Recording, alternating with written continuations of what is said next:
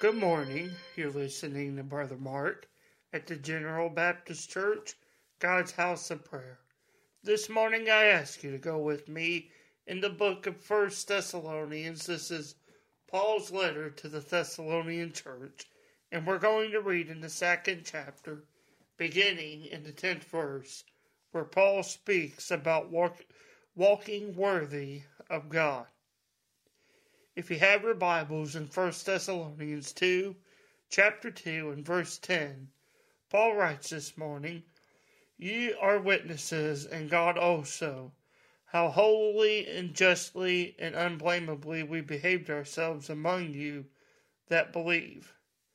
As ye know how, we exhorted and comforted and charged every one of you as a father doth his children, that ye would walk worthy of God, who hath called you unto his kingdom and glory." As we look at this scripture in Paul's letter to the Thessalonians, we see as he's writing to the church, he's reminding them and assuring them of everything he taught. Looking at the 10th verse of the chapter, Paul reminds the church of their calls in ministering to them, how they did it in the meekest, humblest, and even in the holiest manner that they could. All their behavior in ministry resembled this as well. Paul and his companions in the ministry taught and comforted the people of the church, as he writes in this letter, even as a father does comfort his children. In this scripture, Paul concludes reminding the church to walk worthy of God, as he is called the church, he has called even you and I today, his people, unto his marvelous kingdom. Paul, writing these words centuries before you and I are living upon this earth, him writing these words still carries great weight and great power in the life of every believer in the church today.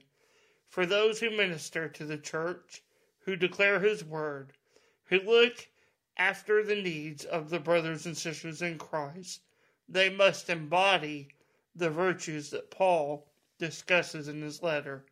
We must work the work of the Lord with all holiness, meekness, and a justly manner.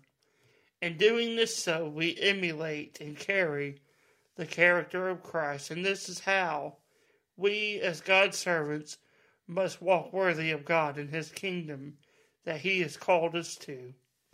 Each day as we are given the grace of God, I urge you to walk worthy of the vocation, the calling that God has given you and placed on your life in his kingdom. There are some days that are harder than others. Some days it may seem impossible to get through, but it is through the grace of God that is given to us, we can overcome every obstacle and every trial that we face. I'm reminded of Paul's words in Philippians 4:13. He says, "I can do all things through Christ who strengtheneth me." This morning I pray this scripture would encourage you and guide you in your walk with the Lord. Thank you for listening, and God bless.